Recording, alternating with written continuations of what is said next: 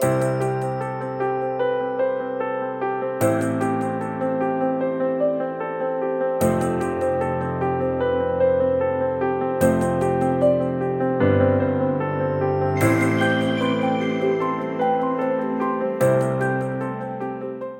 do you know one of the most powerful forces in your life, one of the most powerful influences that you have ever experienced? Believe it or not, it's where you grew up. It's the family that you grew up in. It's the parents, the grandparents, the aunts and uncles, the extended family that you were around, all, the people that you see at Thanksgiving and Christmas that were there before you, that talk about stories that you never experienced, people that you never met all of those things have a bigger influence on your life than almost anything else that you ever experience. Those people shape and have shaped how you view God. They shape how you view and handle money. They shape how you view and handle the opposite sex. Your parents, your grandparents, your aunts and uncles had an enormous impact in determining your self confidence or your lack of self confidence. They determined your favorite sports teams and whether or not you liked sports. They determined your favorite kind of music. In my family growing up, my dad hated country music. I hate country music. My daughter loves country music. Some things don't get passed down. But here's the thing it affects how you vote, now, here's how this plays out it plays out in you carry on exactly what you were taught, or, depending on your personality, you rebel and do the exact opposite. Some of you vote Republican because your parents and grandparents and everyone before you vote Republican. And some of you vote Democrat because your parents and grandparents vote Republican. Now, this relationship, now here's the thing we totally underestimate where we come from, and we underestimate the power of it. We underestimate the influence that it plays in our life. The only human relationship that I think has on par with the same impact, and I think at times is sometimes beneath the impact of our family of origin, is the person we marry. Our family of origin plays a massive role in the people that we become. Now, here's the problem with your family of origin. And, and when you think of your family of origin, here's what I'm talking about I'm talking about your parents, your grandparents, your aunt and uncles. I'm talking about the people that you experienced in your earliest parts of life. Your elementary school teachers had an enormous impact on your life. But when you think about your family of origin, the problem is for some of us, we, we didn't get to choose our family of origin. We didn't get to choose what came before we were born. You and I can't go back and change the choices that our parents or grandparents made or didn't make. You and I can't go back and change the decisions that they made to get in the car one day drunk or to make that decision to marry that person or to make that decision to file for bankruptcy. We can't go back and change the things that happen. And we can't change the world that they grew up in and the things that they experienced, and the things they carried with them. In the same way that one day your kids and grandkids and great grandkids aren't going to be able to change the things that you did. And so, in this series, we're spending this series talking about the families that we're building, talking about the relationships that we're moving into. But to do that, to look forward, we have to look back. You have to understand where you came from. You have to understand what happened before you arrived on planet Earth. You have to understand the impact of the stories that have been passed down in your family, the things that you talk about and don't talk about in your families.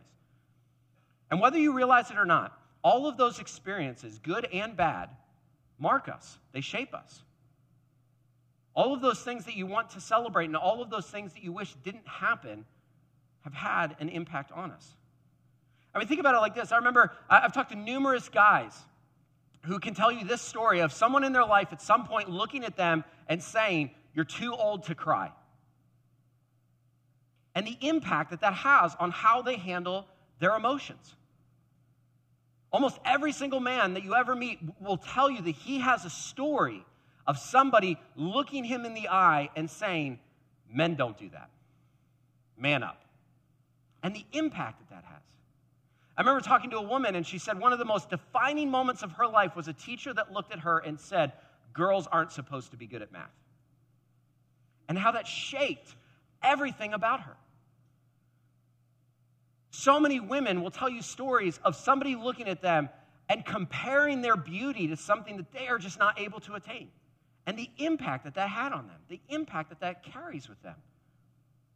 Now, here's the thing here's what we do we actually do our best to protect ourselves and minimize what happened. We do our best to not talk about those things. We do our best to just shrug off and just say, well, you know, that, that just happened. Like, what am I supposed to do about it? Always, always, always, always pay attention to the things in your life that you minimize. Always pay attention to the things that you try to shrug off. I remember as I was beginning to just kind of dig into my story and meeting with a spiritual director, and he pointed something out, and I just said to him, I said, Well, what am I supposed to do about that? That just happened. And he said, Josh, when you shrug things off, he said, You're just trying to protect yourself from having to even deal with it. Always pay attention to what you minimize. See, for us to move forward, if you're taking notes, I want you to write this down. For us to move forward, we must go back. You must go back to go forward.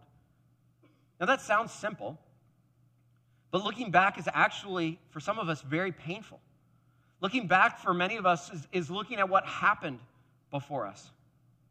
It also means celebrating the good and grieving the painful. It's understanding the stories that came before you. It's understanding the sicknesses that maybe happened in your family. It's understanding the things that your family just believed. Every one of our families that you grew up in, we all have a narrative. We all have a story that we carried with us. Things that we just believed about the world. But this is really important. You cannot build your future family until you reconcile what came before you. You cannot build your future family until you reconcile what came before you. But our past is tricky. I mean, think about some of the ways that your past has affected your present life. I mean, here are just a few as you think about your family of origin. Think about how conflict was handled in your family of origin growing up. How did you guys do conflict? How did you do disagreements and arguments? Were you the shouting family? Or were you the family that just sweeps everything under the rug and just pretends that there's nothing wrong? Were you the family that talked about your feelings? Were you the family that didn't talk about your feelings? You didn't acknowledge feelings. Some of our families, the only feeling that we acknowledged was anger. I know many men, if you ask men uh, about their emotions, when you dig into it long enough, you'll get to the place where just say, anger is the only emotion I'm allowed to feel. Did your family have a victim mentality about what happened in their lives? Was it always somebody else's fault? Here's a really big one How was sex talked or not talked about in your family? What things were off limits in that conversation? And I know, I mean, I have four teenagers. It, it's awkward. It, it's, it's, I think, maybe more awkward for them sometimes. Right? We just sit at our table and we, we call it awkward conversations with mom. That's what we call it. And we, and we just sit, we throw it out there and we just say that we're going to have an awkward conversation with mom. We're all here. One of the kids falls off his chair, you know, it's, you know. But how was that, how was that discussed in your family? Were there any family secrets? Were there any people in your family that you didn't talk about?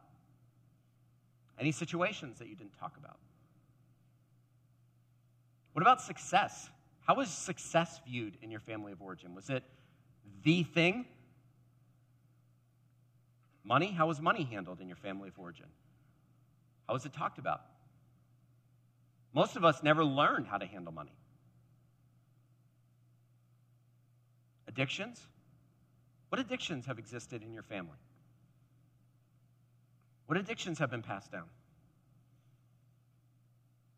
There's an exercise called a genogram where you begin to list out your family relationships. And when you do this, what you begin to see is you begin to see the things that were passed down. You begin to see addictions that went from one generation to the next. You begin to see the deaths that impacted people. You begin to see how this divorce led to this divorce, led to this divorce. And the, and the difficulty of our families is that they are simply the water you swim in. It's just what you know. It's just what you know. I mean, think about your family when it comes to losses. Were there any prolonged illnesses in your family? Miscarriages, sudden deaths, bankruptcies? Chris mentioned the Connect card, and on there is a box that says the next step email. And if you check that tomorrow, we're going to send an email that's going to help you walk through your family of origin to see the good and the difficult that got passed down. To see the good and the difficult that you grew up in and how it has impacted your relational world today. Because make no mistake, it has affected your relational world today.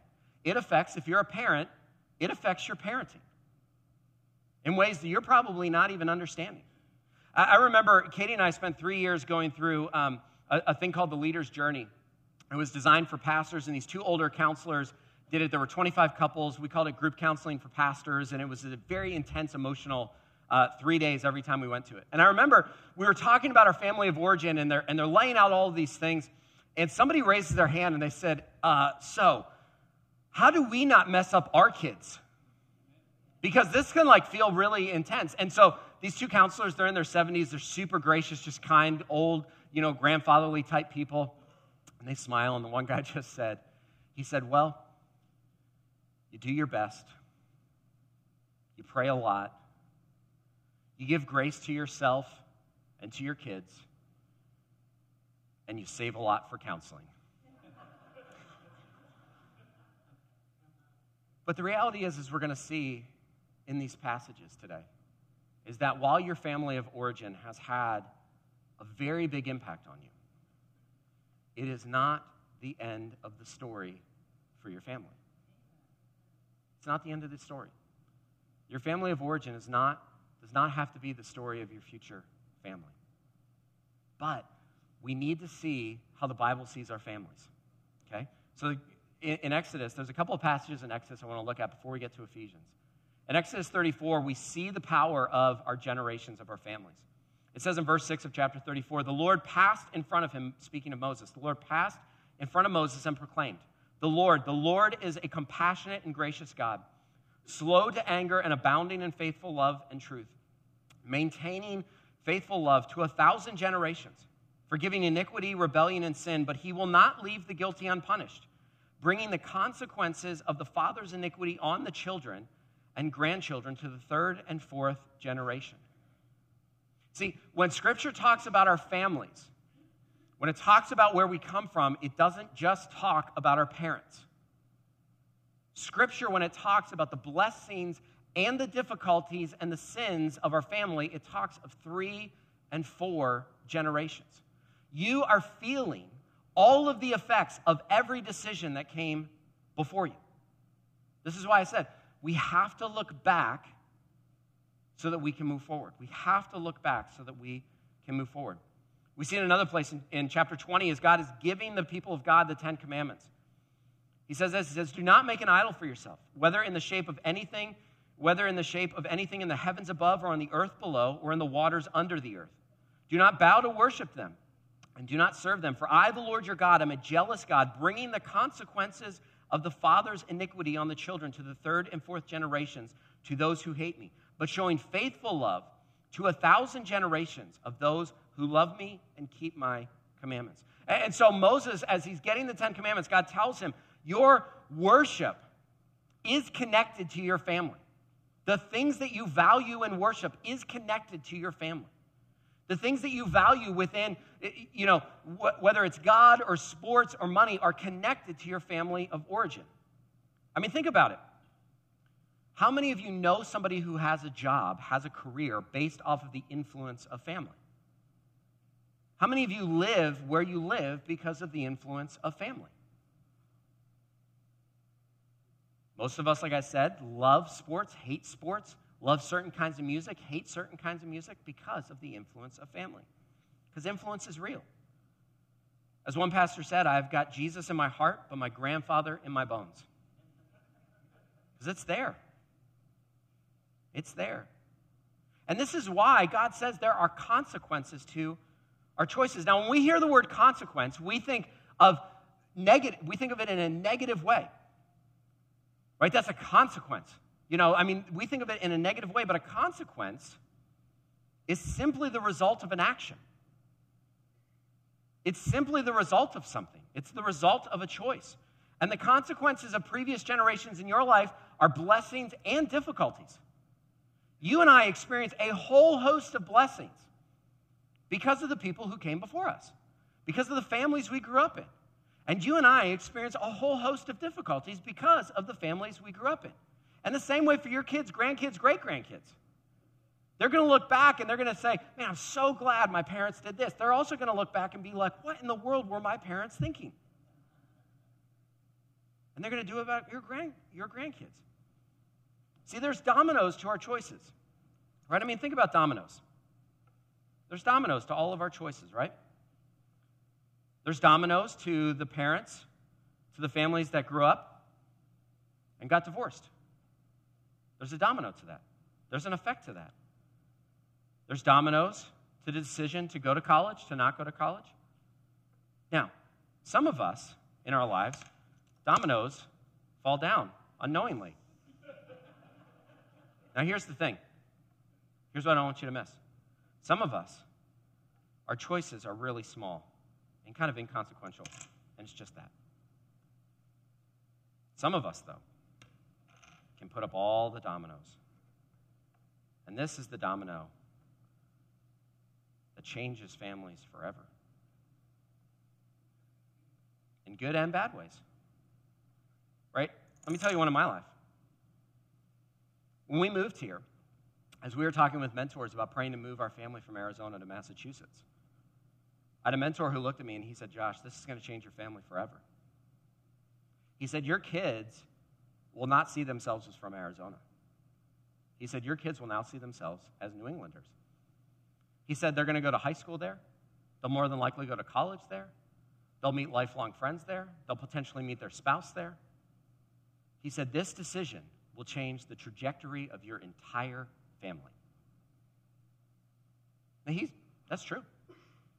I remember when uh, I worked at, in Baltimore as a student pastor. Katie and I had just gotten married. We didn't have kids, and you know we're trying to figure out marriage and relationship. And I went out to breakfast with these with three older dads. All of their kids were in college or older. And I saw the picture of dominoes at this breakfast. As we sat there, you know, this, this group of, of guys, they were an accountability group. They met together almost every single week for breakfast for years. And the one dad was just lamenting how his kids didn't want to have anything to do with God. They didn't go to church. And, and, he was just unloading at this breakfast. He said, I just don't get it. You know, we, we raised our kids in a Christian family, they went to a Christian school. He said, they just want nothing to do with God. And it was just this very intense moment. And I just sat there and I, and I thought, you know, I'm, I'm 23 and I, I'm like, man, I have no idea. I remember one of the dads, he kind of cleared his throat and he said, What don't you get? And I kind of sat up because I thought, this, that's, that's kind of an intense response. And he said, Listen, he said, I, my heart breaks for you. And he said, you know, I, am kind of in the same spot with some of my kids. But he said, the reality is, is he said, you spent middle school and high school going to every soccer tournament and every band competition. He said, you spent all the weekends on trips and at, and at sports and school events and extracurriculars, all building your kids' college resumes. And he said, right now, your kids are doing exactly what you spent years telling them was the most important thing. And I sat there, and as clear as I'm speaking, it was like the Holy Spirit was right next to me saying, Josh, pay attention. Pay attention to this moment. I have never forgot that moment. I have never forgot the, the reality that every single choice you and I make sometimes are just two dominoes. Sometimes they're just really small. Sometimes it's just one domino that falls by itself. But sometimes, as Exodus tells us, it goes from one, two, three, and four generations. And here's the thing is that a lot of us minimize that reality. Even though we see it in our own stories and we see it in the stories of the people around us. This is why we have to go back to go forward. We have to see the choices that you and I made, how they played out for our parents and grandparents. We have to see what's, what's in us, what's in our bones from our grandparents that we carry. And there's a couple of ways for us to respond. The Apostle Paul tells us in Ephesians 4 there's kind of two ways for us to respond. The first is he says, Let all bitterness, anger, and wrath, shouting, and slander be removed from you, along with all malice. See, many of us, when we look back on what came before us, when we look back on our families, this is what we feel. We have feelings of bitterness and anger and wrath. We have feelings of malice. We are mad. We are hurt, and it is eating us alive. It is tearing us up. Many of us make people pay today for things that somebody did decades ago. And the thing is is we have to acknowledge what we're supposed to carry and what we're not. And some of us today need to bring our bitterness, our anger, our sadness, and we need to just leave it with Jesus. We need to stop carrying it. This is why I said in the beginning you can't build your future family until you reconcile what came before you. I remember I had two pretty big um, moments in my life that impacted my future family in a pretty big way. One, when I was in middle school, I, I, I loved sports and athletics in middle school. I played soccer my whole life. I didn't care about school. I didn't want to read a book. I didn't want to do anything educational. I just wanted to have good enough grades to play soccer. That was my whole goal.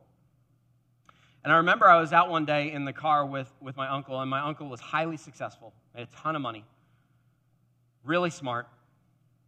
And we were in the car one day, and we were sitting there, and we're at one of those construction sites where, like, the guys turn in the sign. And my uncle looked at me, and he said, Josh, he said, Do you see that guy? And I was like, Yeah. Now I looked up to my uncle.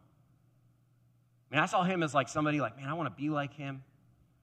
He said, Josh, he said, if you keep getting the grades you're getting, that's your future. Just standing there turning the sign. Now, come to find out, like those guys make like really good money, right? You know, I mean, I didn't know it as, you know, like an 11 year old, you know? like, that guy's got no college debt. I mean, you know, but I just sat there, and, and here's all I heard I didn't hear, you know, I'm trying to push you and encourage you to be more. Here's what I heard You're not smart enough. You're not good enough. Now, he didn't say that necessarily. That's what I heard. And this is what happens in our families. This is what happens as parents and grandparents. We say things, and our, and our kids hear things, and our kids carry things. A few years later, I, I got to high school. I'm getting close to graduation. And again, my, my grades were not great at all. And my guidance counselor you know, I told him the colleges I wanted to apply to, and he looked at me and he goes, Josh, you're not college material. He goes, You should go to a trade school. Work with your hands. Now, if you know me, if you come to our house, our tools are all pink. I don't, I don't fix anything. Like, I don't, Katie, Katie takes our washer and dryer apart. I don't fix anything. Like, if you want, like, you know, someone the other day was like, hey, can you help me move? And I'm like, these muscles are just for show. Like, they're not, like, like, I, like, so I don't like to work with my hands. That's not my MO. Okay? But these two stories together, do you know what I left high school with? I'm not smart enough. Not smart enough. Now remember, so I, I go to college. I did okay in college. Went immediate to get to seminary to get my master's. I graduated my master's with, with like a 3.9. I told Katie I, I, wanted to send my, my transcripts to my guidance counselor, you know, just let him know. But but I didn't because Jesus changed my heart. You guys. But then I went and got went to go get my doctorate. Because my entire life became, I'm going to show everybody that I'm smart enough. And if I can have some letters behind my name, then man, they're going to know. So we plant our church in Arizona, and I'm flying twice a year from Arizona to Philadelphia to get my doctorate. Spending a week in Philadelphia each time. get through four classes. I have two classes and my paper left, and I'm working on my paper and everything. I remember I fly back, and Katie comes to pick me up in Phoenix, and we have our we have three kids, you know, under four. We're starting a church, and we're driving back from Phoenix, and, and I thought about it the whole plane ride back. And I was just quiet, and she's like, Are you okay? You know, like, I was like, Well, it's just kind of a, a long, long day, a long week. And we're driving, and, and I just, and I say, I, I don't, I don't want to go back again. I don't, I don't want to finish. She's like, What do you mean? And I said, I, said, I, I just don't care anymore if anybody thinks I'm smart. And, and, and it was this moment. Now, here's what happens with, with moments like this we think it was like that.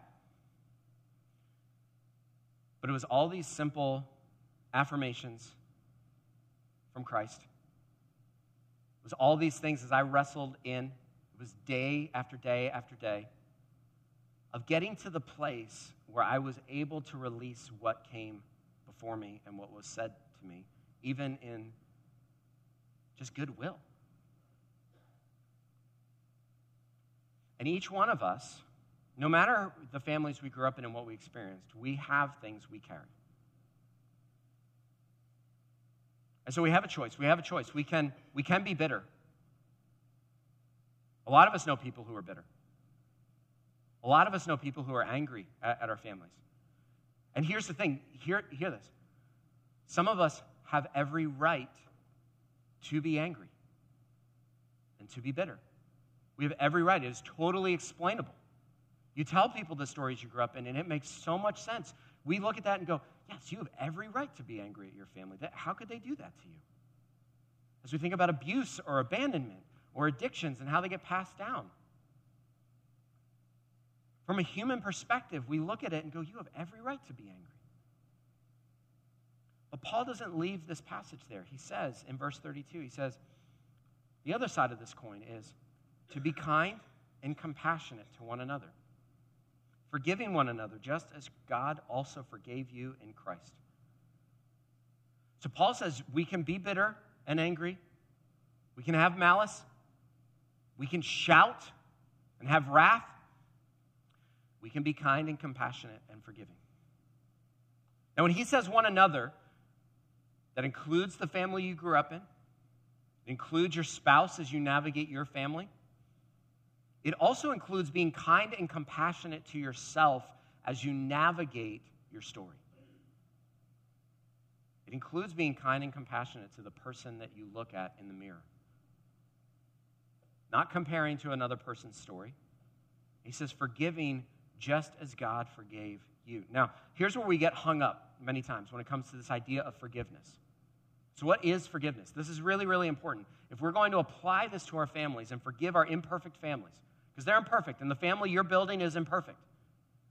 But forgiveness does not mean you forget.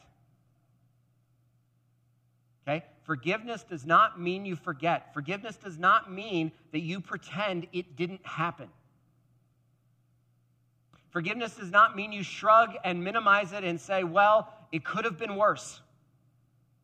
Forgiveness does not mean that you excuse what happened. Forgiveness is also, this is important, forgiveness does not mean that you reconcile with the other person. Reconciliation takes two people. Forgiveness might mean that you create, you have some, some wisdom boundaries with somebody. There are some people in your life and my life that you forgive that you just say, you know what, you're never going to be alone with my kids. But that's wisdom. And forgiveness is not a one time decision, forgiveness is a daily decision, especially, especially when you see that person on a regular basis. Forgiveness is a daily decision. And forgiveness has absolutely nothing to do with the other person apologizing. Some of us, we're waiting to let go of somebody because we're waiting for them to, to fess up. There's a good chance that you'll die before they fess up. But forgiveness is something you do in your heart. It's the thing that you say, I'm done carrying this. I am done giving real estate in my heart to this person. But forgiveness isn't easy. Right? C.S. Lewis said that forgiveness is a beautiful, wonderful word until you have someone to forgive. And that's true. But forgiveness, forgiveness does mean releasing that person, releasing what happened. Forgiveness does mean you digging in and saying, okay, God, help me see what was happening there. Help me see why that happened. Forgiveness does mean sometimes looking at your family of origin and simply saying they did the best they could.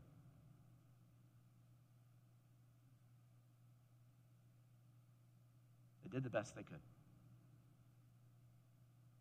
But at a deep heart level, forgiveness. Because look at the picture Paul gives us. We forgive as God also forgave you in Christ.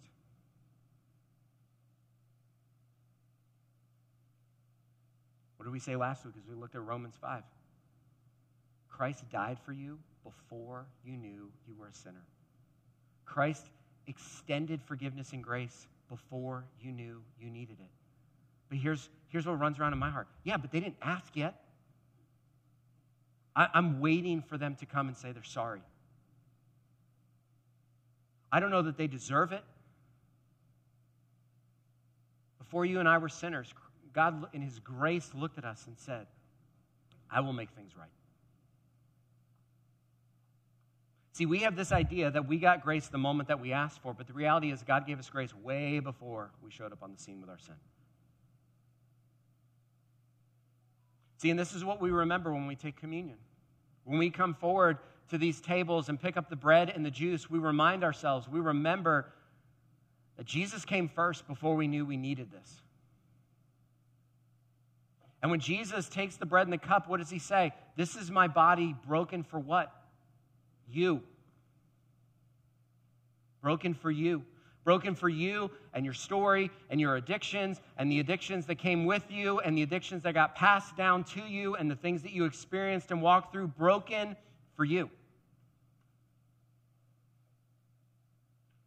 And this is my this is the cup, this is my blood spilled out for you. Now here's something that I think some of us will have to wrestle with. Some of us don't want to extend forgiveness as God extended forgiveness. And I remember I, I had a deep place of hurt in a relationship at one point.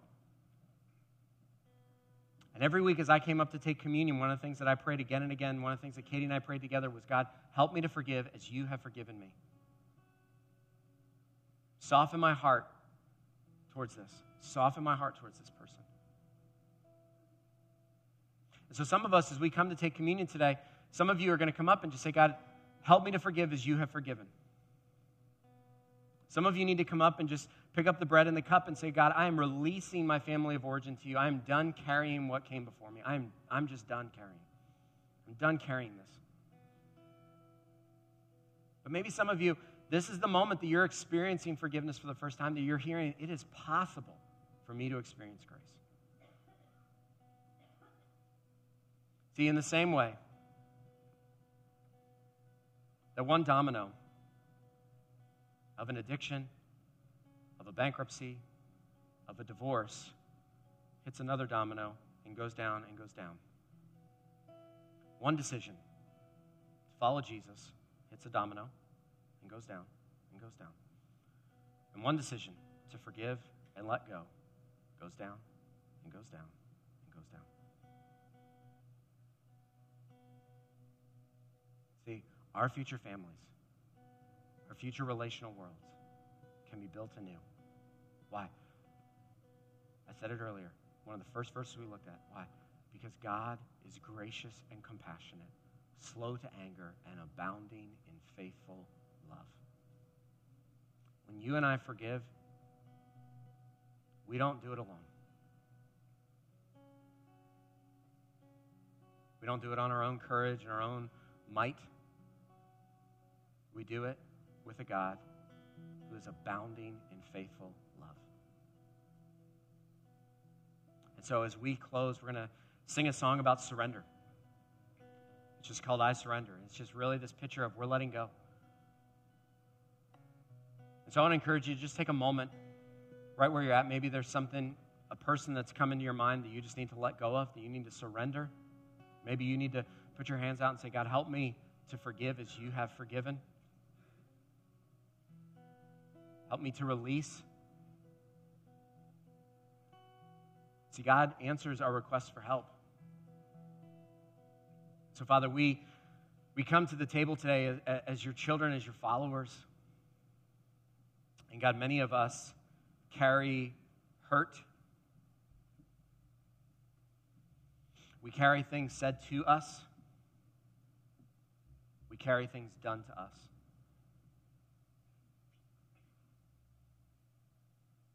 Father, on a human level, I, I relate so much to Ephesians 4:31. Bitterness, anger, wrath, malice, slander, shouting. That makes a lot of sense in relational hurt.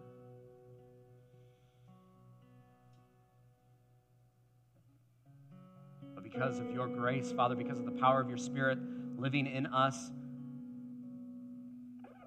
because of the power of Jesus' death and resurrection, we know that new life, that new beginnings are possible. But God, new life and, and life everlasting, resurrection always comes from a death. So, God, I pray that you would help us to release what we need to, help us to let go of what we need to, so that we can move forward. Well, as we close, as I mentioned, we're going to spend a moment just taking communion together.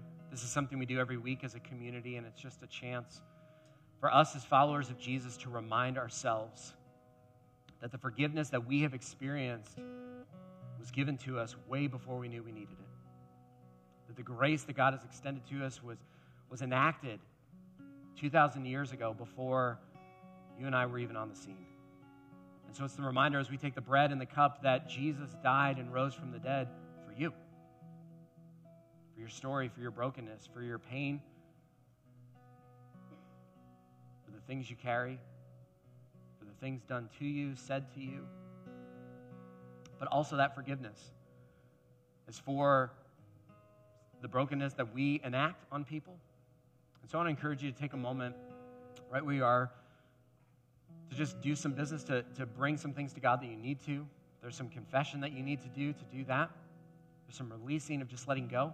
And it's okay if you've done it before. It's okay if you said, I've forgiven this person before. Forgiveness is a daily decision. Letting go is a daily decision. But it's a reminder as we come to the table that it is possible. And so when you're ready, I'd encourage you to come down the front here and go around to the side. Each of the tables has gluten free options if you need that. And then when you get back to your table, back to your seat, just stay standing. Because we're going to sing and we're going to proclaim that when we surrender, God responds and meets us. So when we surrender our families and our past, God responds